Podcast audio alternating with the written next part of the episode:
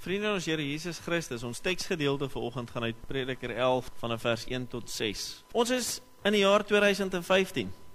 2014 was gewees, ons het lesse geleer en ek dink 2014 vir ons as gemeente was nogal 'n redelike hoogtepunt geweest. Ek weet nie van vir julle nie, maar vir my van 'n bedieningsperspektief uit was dit goed geweest. Ek dink ons het mekaar uitgedaag om as individue, om as gesinne en om as 'n gemeente op reis te wees saam met God. In elke aspek van ons lewe. Dit het hoogtepunte gehad en dit het laagtepunte gehad en ek dink die een ding waarvan ons seker kan wees is dat 2015 soortgelyk gaan wees. Daar gaan uitdagings wees. En dis bietjie waaroor ons gaan praat vanoggend. Ons is op pad na die toekoms toe. Elkeen van ons as individue, gesinne, ons as gemeente het sekere doelwitte oogmerke wat ons vir onsself stel in hierdie jaar. Wat ons graag wil bereik. Wat gaan bepaal of hierdie jaar 'n sukses gaan wees of nie. Sukses, moet ek by sê. Ons as gemeente en nie net bedoelende louter nie, maar SA gemeente het 'n visie. Ons het 'n missie. Ek moet eintlik eerder sê ons het 'n roeping wat ons hierdie jaar wil uitleef. En dit gaan deurkom in van volgende prediking wat ons gaan hê gaan ons drie reekse deur die jaar hê. So ons het altyd gesê is 'n kampanje wat ons in die begin van die jaar gehad het en hierdie jaar het ons 'n deurlopende kan ons sê maar kampanje, maar 'n oproep tot 'n roeping vir ons as gemeente, maar daaroor gaan ons bietjie meer gesels volgende keer. Een vraag wat ons almal vra aan die begin van 'n nuwe jaar. Het sy of dit ek as individu is of 'n groep mense, 'n gemeente, is wat gaan hierdie jaar vir ons inhou. Ons weet wat ons beplan, ons weet wat ons beoog, maar wat gaan hierdie jaar werklik inhou? En dis waar prediker inkom. Dis waar prediker 11 inkom. Maar voor ons gaan lees, kom ons kom ons buig die hoofde.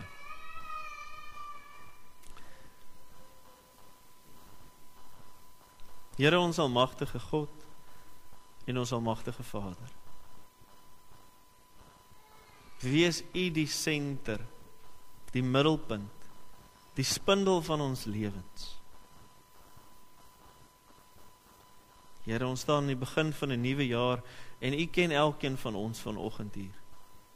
U weet wat se oogmerke en doelwitte ons vir onsself gestel het, maar U weet ook wat in ons lewens en harte omgaan oor die onsekerheid van wat so 'n nuwe jaar inhou. En u woord gee vandag vir ons 'n baie duidelike riglyn vir die vraag wat in ons worstel.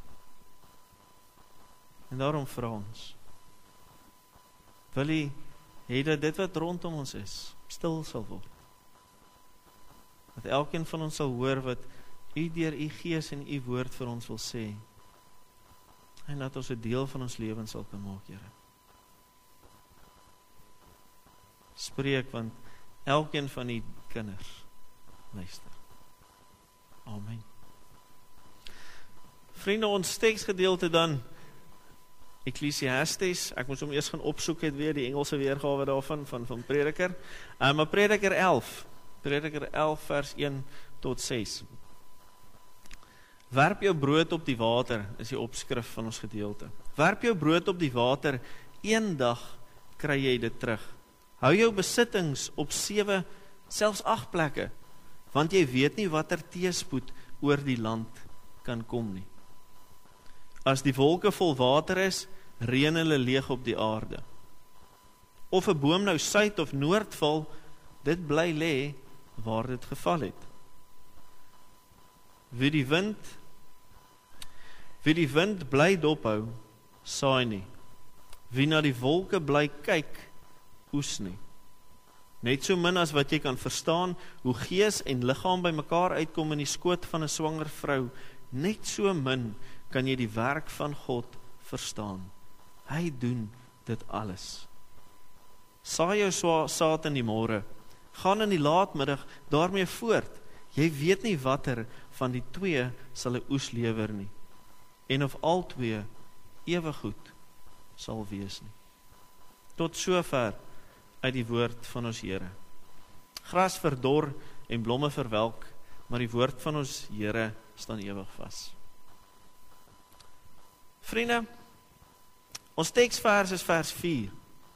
Wie die wind bly dophou, saai nie. Wie na die wolke kyk, oes nie. Prediker vra vir jou en my vanoggend een ding. Hy vra vir ons een ding en as ek moet vra vir julle om vir my te sê wat dit is, is ek seker ons gaan verskeie antwoorde eintlik kry. Maar om dit werklik te verstaan, gaan ons net kyk na een of twee goedjies. Hy sê dit baie duidelik. Vers 1 en vers 2 sê vir ons: Werp jou brood op die water in die in die Afrikaanse spreekwoord gaan dit daaroor dat jy barmhartigheid moet gaan bedien aan ander. Maar binne die konteks van prediker gaan dit meer daaroor en daar's twee verklaringe, moontlike verklaringe. Die een was dat hulle graankorrels geneem het en dit in modderige water gaan plant het. Dit wat hulle kon gebruik het om fisiese brood te bak om te eet, gebruik hulle nou om te gaan plant in modderige water met die hoop dat daar graan vir volgende jaar gaan opkom. Die ander ehm um, weergawe of ander verklaring wat wat een van die ehm um, eksegete gehad het, was dat dit verwys na die skeepvaarders van die tyd. Werp jou brood op die water wat hulle lewensinkomste verdien het deur 'n kans te vat om op 'n boot die see in te gaan en nie geweet het of hulle aan die ander kant gaan uitkom nie. Maar dit was hulle lewe. Dis waarvan hulle geleef het. Sonder dit sou hulle nie 'n lewe kon maak nie. Beide van hierdie sê soms moet ons waag om iets uit te kry. Daar is geen waarborge vir sukses nie. En dan sê vers 2 vir ons, selfs wanneer ons die risiko versprei, 7 of 8 plekke wat ons moet doen, is daar ook geen waarborg dat dit gaan uitwerk nie. Daar is 'n definitiewe erkenning van onsekerheid. 'n erkenning dat ons as ons op die regte tyd op die regte plek die regte ding doen, dat dit reg sal uitwerk. Maar binne daardie selfe stelling is daar erkenning van onsekerheid. Vers 3 gee vir ons meer weer van 'n mate van sekerheid. Net soos ons almal later geskundig gehad het van laerskool tot hoërskool, een van die eerste dinge wat jy reël is wolke is water en as daai water te veel word, dan reën dit. As dit te swaar word, dan reën dit. Dis 'n sekere. En net soos as 'n boom val, niemand gaan sy koers verander as hy val nie. Hy val waar hy val. So daar's 'n sekerheid, 'n mate van sekerheid in dit. Maar wat die prediker vir ons sê is niemand kan bepaal waar daardie reën gaan val nie. Wanneer daardie boom gaan val nie. Wanneer die wind gaan opkom wat die wolk bymekaar gaan maak of die boom gaan omwaai nie. En dis hoekom vers 4 sê wat hy sê. As iemand eers wag vir die tekens van die wind dat dit so moet draai en so moet draai en so moet doen en dan plant dan is daar 'n groot kans dat daar geen oes gaan wees nie. En dieselfde met die oes. As daar gewag word vir die wolke om soveel bymekaar te wees en hiernatoe te waai en daar te wees, dan is daar 'n goeie kans dat ons te lank gaan wag vir ons oes. En buitendien niks gaan uitkry nie.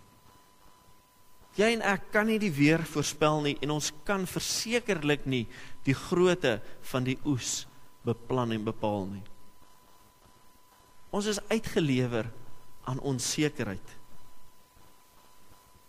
En die rede hiervoor is in vers 5 ons saamgevat. Al hierdie onvoorspelbaarheid en onsekerheid kom van die onverstaanbare God af. Kom van die God af wat soms dinge laat gebeur en soms dinge doen wat ons nie verstaan nie. Soos in die mediese veld wanneer 'n baba fetus binne 'n moeder se maag is. Ons verstaan nie hoe lewe na daardie klein organisme toe kom nie. En net so kan jy en ek nie verstaan wat God se oorgroter plan met al die detail vir jou en my is nie. Ons ken nie sy wil nie. En ons het gevolglik nie beheer oor wat hy doen nie of wat gaan gebeur nie. En daarom sê vers 6: Hoe jy en ek moet leef is ons moet tydig en ontydig. Elke geleentheid wat ons het, moet ons werk. Ons moet in die oggend saai en as ons in die middag 'n kans het, dan moet ons dit weer doen. Want ons weet nie watter een suksesvol gaan wees nie. Vriende, as ek nou weer die vraag vra, wat is die vraag wat Prediker 11 vir jou en my vra? Wat is jou antwoord? Wat sal jy sê? Eerste keer toe ek na dit gekyk het, dink ek met myself daar's dan maar baie onsekerheid in hierdie in hierdie gedeelte. Dit klink nie baie baie positief nie en optimisties nie en toe dog ek ek wil dit dalk nie vandag noem nie want dit kan dalk net eh, seker verseker dat ons volgende keer in die kerk het nie. Maar toe ek bietjie dieper gaan soek, toe kom ek uit by die vraag. Wie hou jy dop in jou lewe? Wie gaan jy en ek dop hou in hierdie jaar? Wie hou ons dop vir ons versorging? Vir ons kos, ons klere, ons huisvesting. Ons maandelikse begroting. Wie hou ons dop vir ons gesondheid? Elke dag se gesonde lewe, die feit dat ek kan gaan draf en buitekant toe kan gaan, my fiksheid, my mikpunte wat ek vir myself stel binne my sportgebied, miskien binne my my werksomstandighede. Wie hou ek dop vir my kroniese kwale? My ongeneeslike siektes, die groot operasies. Wie gaan ek dop hou vir die uitdagings wat vir my voorlê? Skool, universiteit. Toelatingseksamens vir die kinders. Ons as ouers bekommer hier in hierdie land verskriklik baie oor toelatingseksamens. Wie gaan ek dop hou daarvoor? Feit dat ek dalk moet skuif van beroep of van werk, die nuwe werk wat ek begin, op wie gaan ek fokus en op wie gaan ek vertrou in daardie situasie? Selfs in tye van teenspoed, van swaar kry, waar ek skade ly, waar ek 'n verlies ly, waar ek teleurstelling het,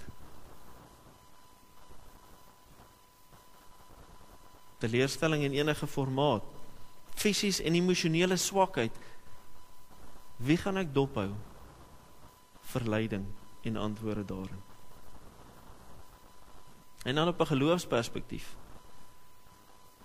Met geloofsbeproewings. Wie hou ek dop om te weet of dit die duiwel is wat met my sukkel en of dit eintlik net is dat ek besig is met die verkeerde ding. Hoe weet ek?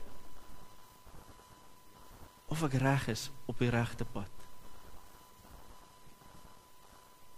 Hoe weet ek dat dit wat ek met my kinders doen die regte ding is wat ek doen? Hoe ek my kristendom uitleef na ander toe? Of ek weet of my interpretasie van die woord die korrekte interpretasie is? My geloofsvolwassenheid. Wie hou ek dop daarvoor? En wie hou ek dop vir my toekoms? My bevordering, my sukses wat ek beplan in hierdie jaar, want ons elkeen het talente en gawes gekry. En die Here sê gebruik jou talente en gawes. Leef dit voluit uit. Wie hou jy en ek dop wanneer ons dit doen? Prediker gee vir ons die antwoord baie duidelik, maar voor die antwoord gee hy vir ons 'n waarskuwing. En hy sê moenie die wind en die wolke dophou nie. As jy iets verkeerd dophou, bring dit nie heil nie en bring dit nie sukses vir 2015 nie. Nee. As ons die verkeerde goeders dophou, verdwyn dit soos mis voor die son. Ons moenie al ons hoop op wind en wolke plaas nie. Want dit is baie keer gevul met teleurstelling, met moedeloosheid en dit lewer nie 'n oes as ons net na die tekens kyk nie. Ek moenie net my werk en my pakkette wat ek by die werk kan kry dophou vir my sukses nie. Want dit bring ontnigtering. Soms gebeur dinge dat ek miskien my werk verloor. En as ek daaraan vasgehou het, dan weet ek nie waarheen om te gaan nie. In tye van siekte en en hartseer moet ek nie net na die dokter kyk nie, na die spesialiste opinie en raad nie.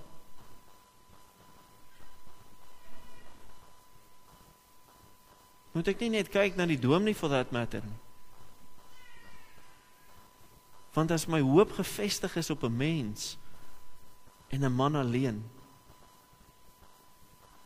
dan kan dit lei tot my gemoedstoestand wat nie deur so 'n situasie kan werk nie. Ek moenie net my aardse skatte dophou nie. Dit wat ek vir my bymekaar maak nie.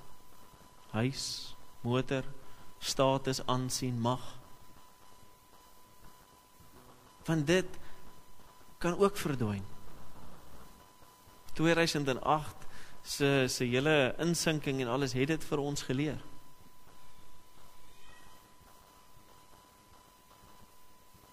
En dan die grootte ek moenie net my eie ek dophou nie.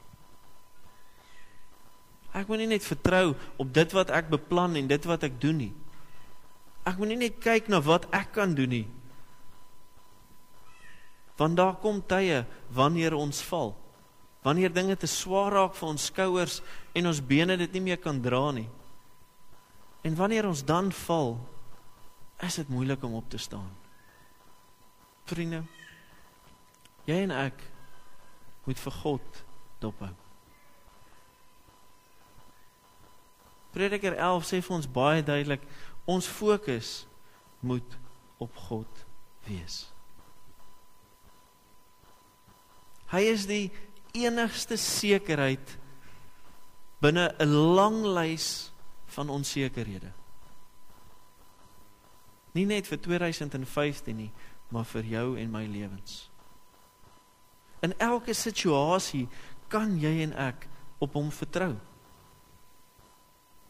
As jy en ek hom dophou vir die kos op ons tafel, vir my werk, vir die saailinge en die oes dan sal hy my versorg.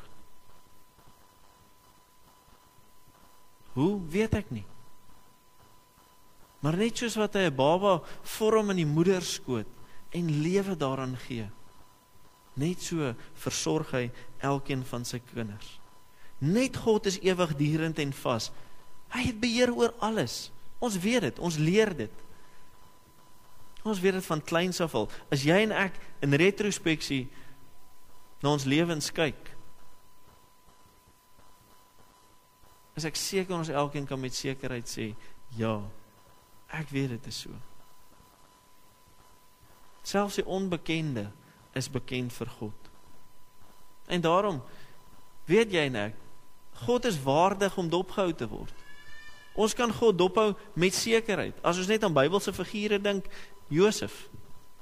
Josef wat deur sy broers verkoop was in slawerny. Het jy al jouself gedink, die een dag is jy die jongste van broers wat jou pa die liefste voor is en die volgende dag is jy in 'n tronk. Is jy 'n slaaf? Daar's geen manier dat jy uitkom daaruit nie.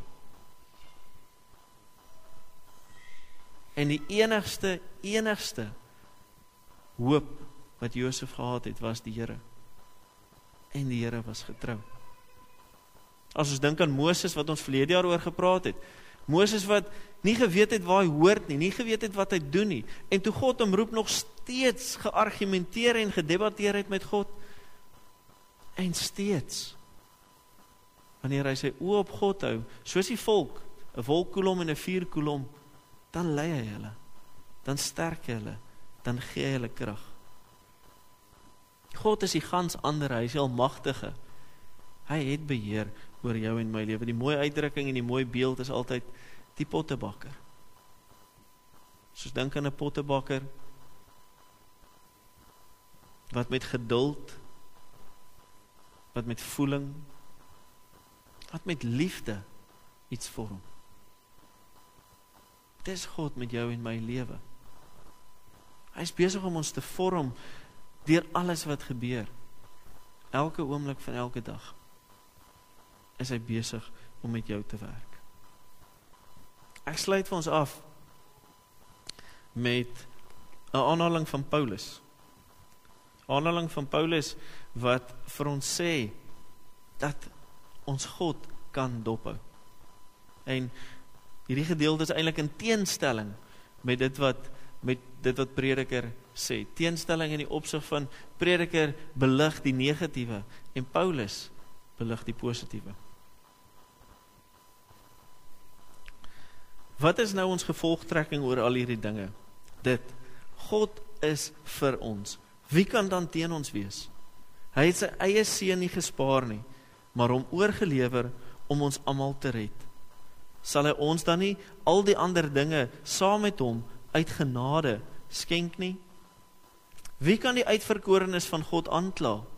God self spreek hulle vry. Wie kan ons veroordeel? Christus Jesus het gesterf, maar meer as dit, hy is uit die dood opgewek. Hy sit aan die regterhand van God en hy pleit vir ons. Wie kan ons dan van die liefde van God skei? Lyding of benoudheid of vervolging, honger of naaktheid, gevaar of swaard?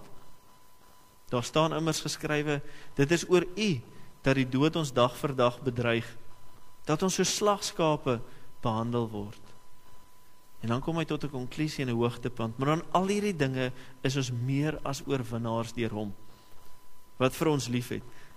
Hiervan is ek oortuig, geen dood of lewe of engele of magte of teenwoordige of toekomstige dinge of kragte of hoogte of diepte of enigiets anders in die skepping kan ons van die liefde van God skei nie.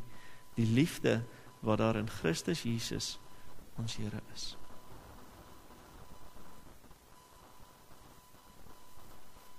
Gelowiges in ons Here Jesus Christus. God is die enigste konstante en sekerheid in ons onsekere lewens. Mag elkeen van ons omgaan dophou in 2015. En hom ons fokus maak van ons lewens.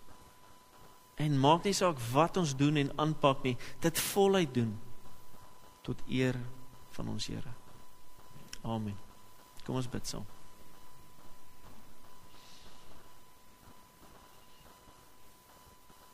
Here ons almagtige Here. Here ons kan nie ons kan nie genoeg begin om vir U dankie te sê.